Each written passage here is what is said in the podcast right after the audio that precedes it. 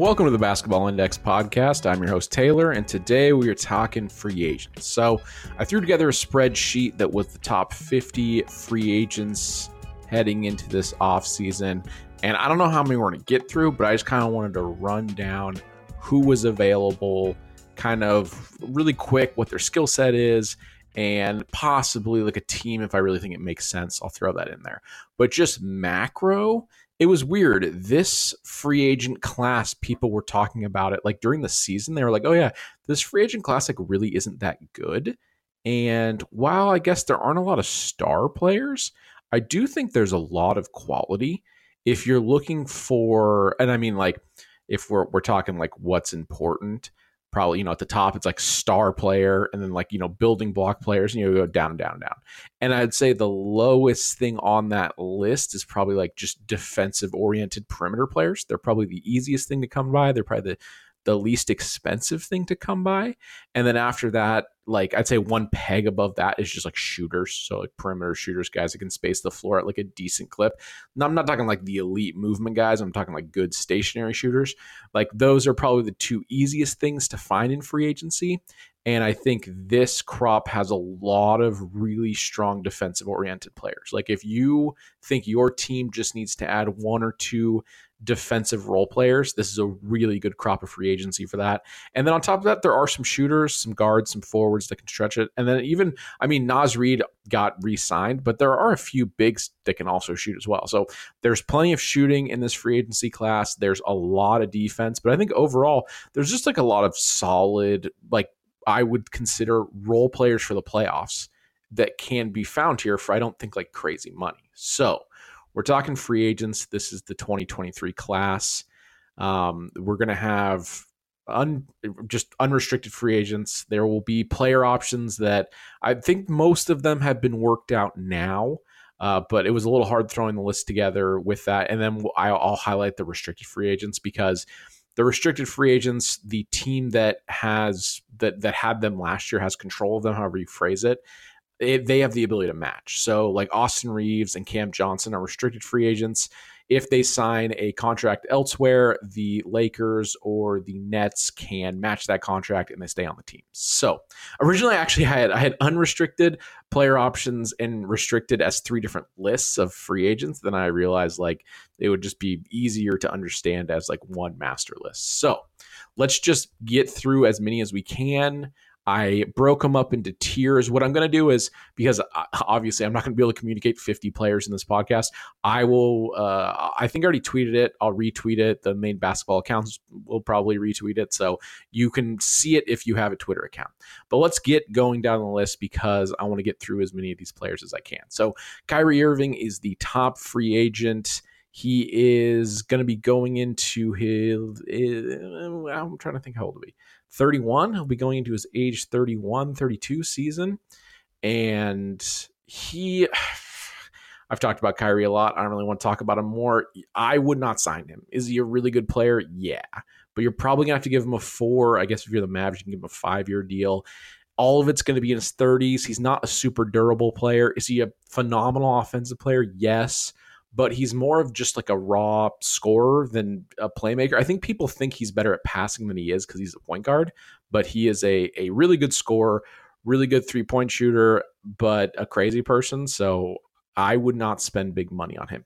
After that, James Harden, I think, was just announced that he is going to opt into his player option and they might trade him the Sixers. So we'll move on. Those were the two top of the possible free agent list that, you know, obviously were the two best guys. I know James Harden is getting older. He's almost 34, but yeah, as a Hall of Fame player, you can play he's probably got two years left to being like a really high end player and then it'll fade because i mean the injuries you're, you're seeing it are starting to zap what made him special he's still a good player still like i thought an all-star caliber player in the regular season the playoffs were a bit of a mixed bag but like there were some high points so moving on to the next tier of guys, we have Fred VanVleet, the point guard from Toronto, Khris Middleton, the forward from Milwaukee, Draymond Green, forward from Golden State, and then Jerami Grant, forward from Portland. So uh, a lot of forwards here. But I'm going to start at the top. Fred VanVleet is the guy I like the most here. He's 29. He is a point guard who is a really good shooter. He's a good playmaker. He's a good defender, creates a lot of defensive turnovers. He's screaming to be the third best player on a championship team. I think his skill sets kind of complement what you would want in your star players, where it's like off ball.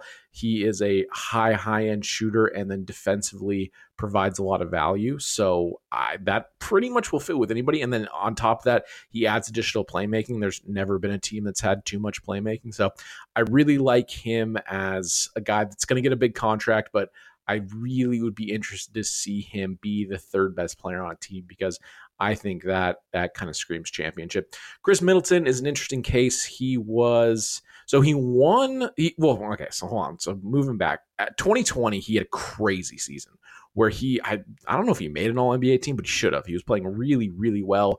Obviously, in 21, they won the championship. And he's been a really good player throughout his career. He is about to be 32. He missed most of the season with an injury. So are his best years behind him? Probably. Is he still a very good player? Yes, I think so. So I think it's gonna be one of those things where like he'll he'll probably get a pretty big deal, and the back end of that deal might not be great, but the first two years are gonna be pretty good in terms of performance. So that's just on the free agent market, kind of what you have to do. He's another guy. He's he's proven he can be the third best guy in a championship team. So big value there. He'll probably just go back to the Bucks. I'd be really surprised if they didn't re-sign him because they have committed a lot of money to kind of their current roster, and it's one of those things like they've shown they can win with him. It just makes the most sense for him to, return there. But I guess if you're another team, you could try to blow him out of the water. I don't know if you do that for almost a 32 year old forward that missed most of last year with an injury, but you could. Uh, after that, Draymond Green, I have as the fifth best free agent. Draymond is 33. He is a defensive only player in terms of impact. He's a huge minus on offense. He like really can't score at all. He can't shoot at all. He can pass, which is nice. He is a pretty good passer, but you would probably want to match him up with like a spacing big if you could. They didn't do that in Golden State because they had Looney, but they it's kind of a different animal there in terms of like a lot of the time, Draymond was at the top of the key with the ball passing to shooters, like where it can work. I'm not saying it can't, but you do have to be a little bit creative because he is such a minus on offense, but still like really high impact defensive player. He's still easily a top 10 defensive player. I haven't really looked into it, but uh, he might still be a top five defensive player. I don't know off the top of my head, kind of hard to say, but that's the type of impact that's there and I think he makes a lot of sense. I would be very interested to see. I know the Blazers have been talking to him, the Kings have been talking to him. I think they could, especially the Kings, really propel them because they just didn't have much defense last year. So Draymond will be. I, I know he can be kind of difficult. I know he kind of loses his head sometimes, but just in terms of of defensive impact, really high value stuff. So uh, Kyrie Irving was the number one free agent. James Harden, I guess, was the two on this list, but it looks like he's being retained by Philly and maybe being traded. Number three, I had Fred VanVleet.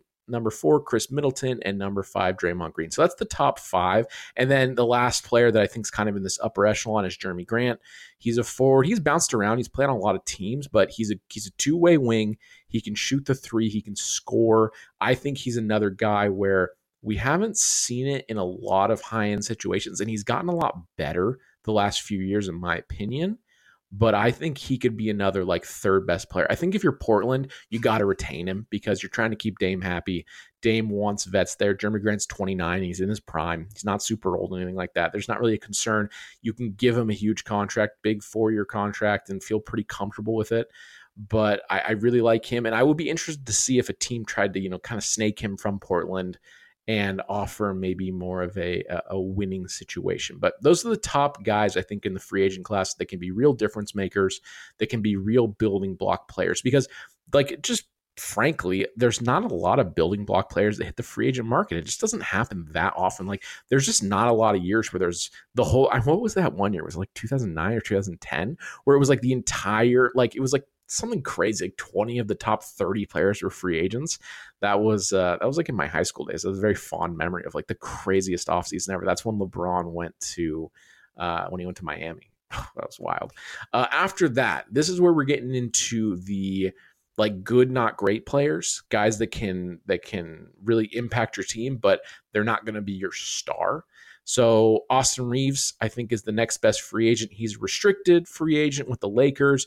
He is a two guard. He can handle the ball. He can run pick and roll. He's really good mid range shooter gets to the free throw line a good amount. He's really young, 25 years old, only going into his third year. So, like, I guess he's sort of old for NBA standards, but he's only been in the league for two years. So, like, the aging curve, I actually just talked to Chip Jones on the previous episode of the podcast about this. Like, the aging curve does matter, your age does matter, but I do think there is something to be said of like when you enter the league, things change. Like, that's when you become a professional. I know, like, there are people playing in the G League now. I think that's actually going to change things. But for the majority of players, they're playing in college. And like, I know that is like a semi professional environment. I guess they actually are getting paid now, but it's a different level of infrastructure around you in terms of you know the teammates you're practicing against the coaching staff you have the uh, the resources from like the medical team like it's just a you know it's another jump into a higher league. So reaves going into his third year in the league like there's still room for improvement even though he is a little bit older for what you would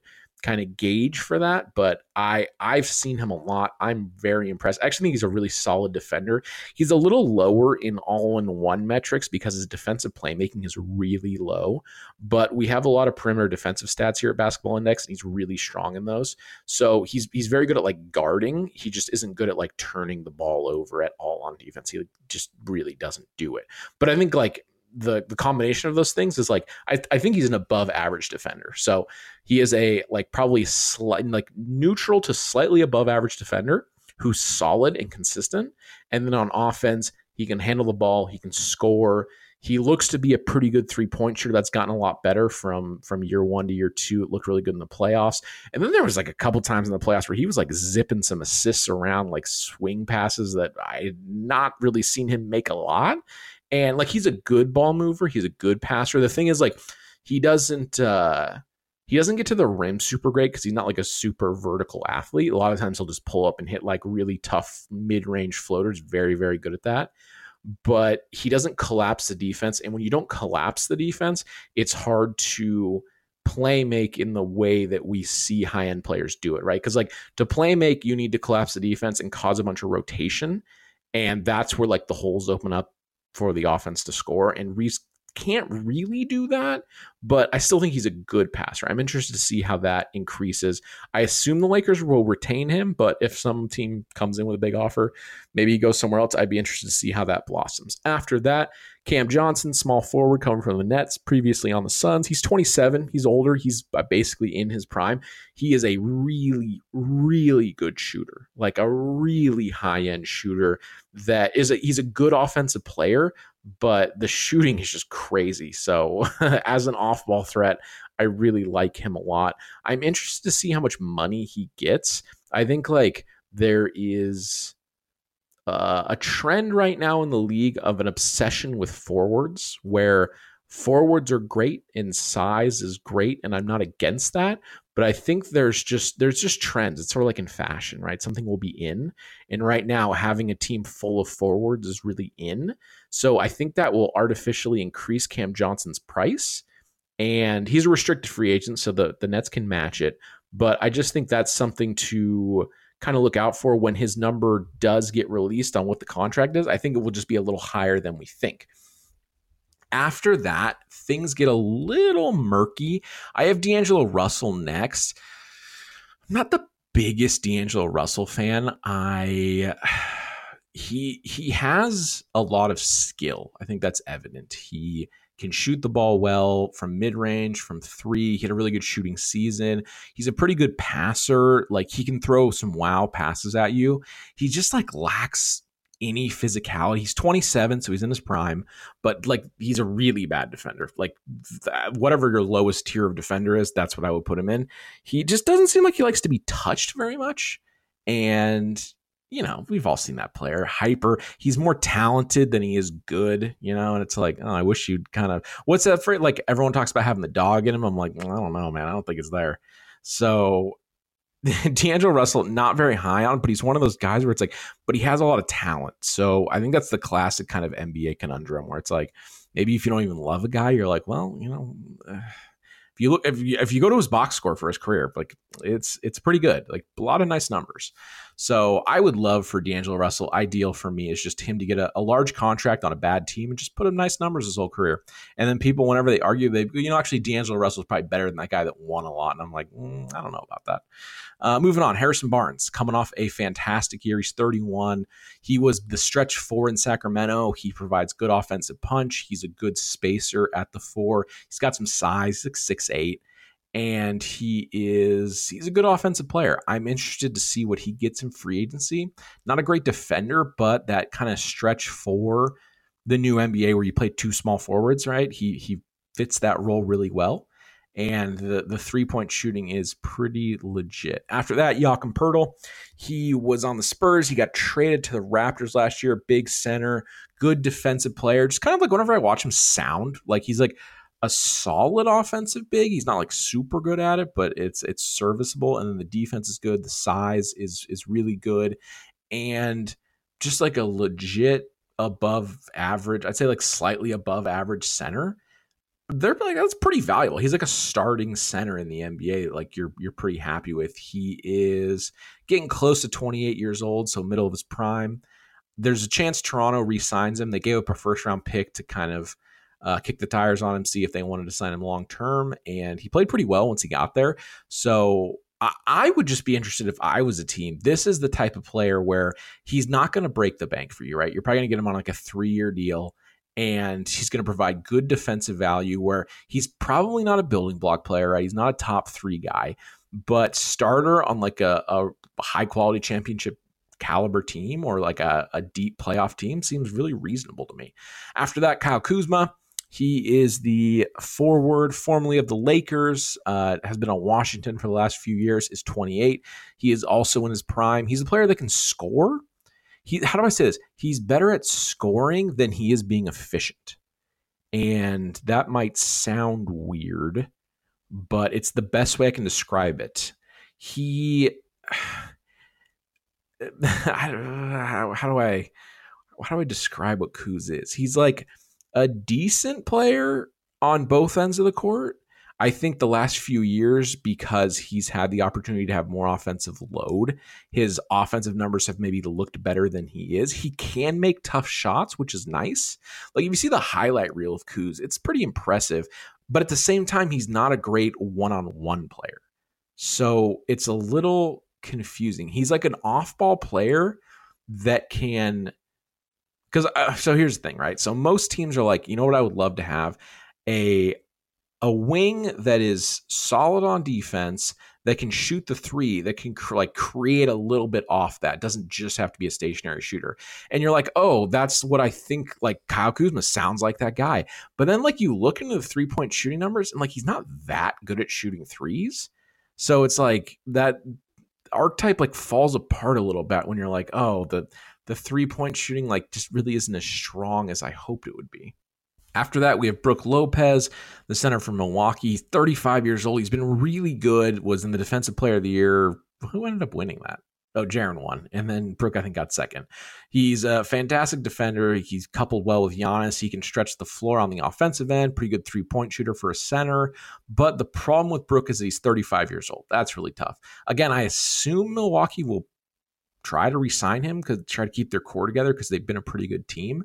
But Brook Lopez is a guy that a lot of people are interested in. Obviously, he fits that coveted role of really good anchor defensive big and can shoot it on offense. But 35, like that's kind of the cliff for me, except for Hall of Famers, where Brook Lopez, fantastic player, not a Hall of Famer. After 35, it's hard to be productive. It's hard to stay healthy and there have been cases where really good defensive centers have, have aged pretty well, but it's just tough when the years you're paying for are age 36, age 37, age 38. Like it's there's just not there's not a lot of players in the league that are that old. The next tier down, we have Jordan Clarkson, shooting guard from Utah. He's kind of like six man, big time scorer. It's not the greatest efficiency in the world in terms of scoring, but it's a, a powder keg, right? You drop a match and all of a sudden, boom, you got 25 points. So Jordan Clarkson, I like, is like a high variance player that we've seen, like, he really can't defend. He's a very bad defender. He's kind of a small player. But in terms of just needing instant offense, he's one of the better players in the league. He is 31. He does have a player option. It sounds like Utah might pick up that player option and try to trade him. But if he hits the free agency market, he definitely does have value but you just you got to know what you're getting. You're getting a 31 year old that only scores. Like this this type of player always exists in the league. There's always a handful of them, and he is one of them, and he is a pretty darn good one. Playoff wise, it is difficult because he can't defend and he's not a great three point shooter. But just in terms of like regular season innings eater needs some points, really, really good, and then can give you sparks in the playoffs, which can be valuable.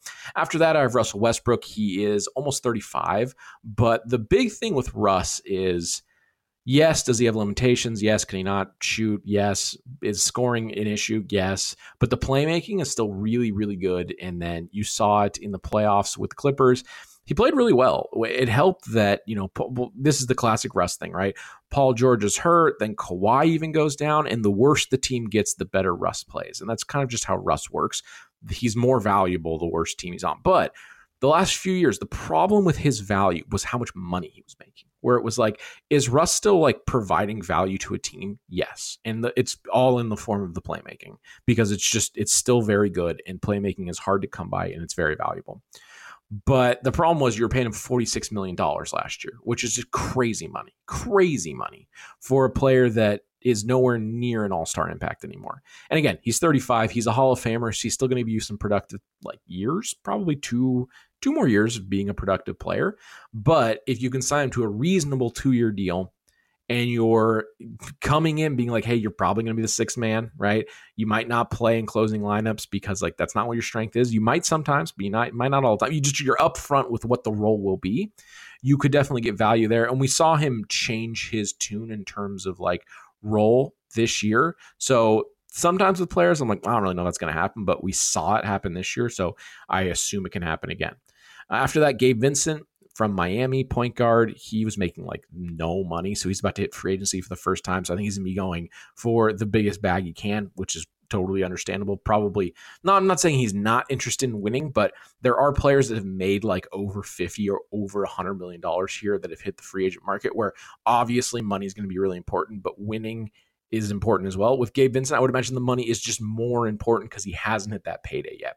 So he's going to be 27. He's in his prime. He's a good player. He's a guy I've watched a fair amount, but I don't really have like a good.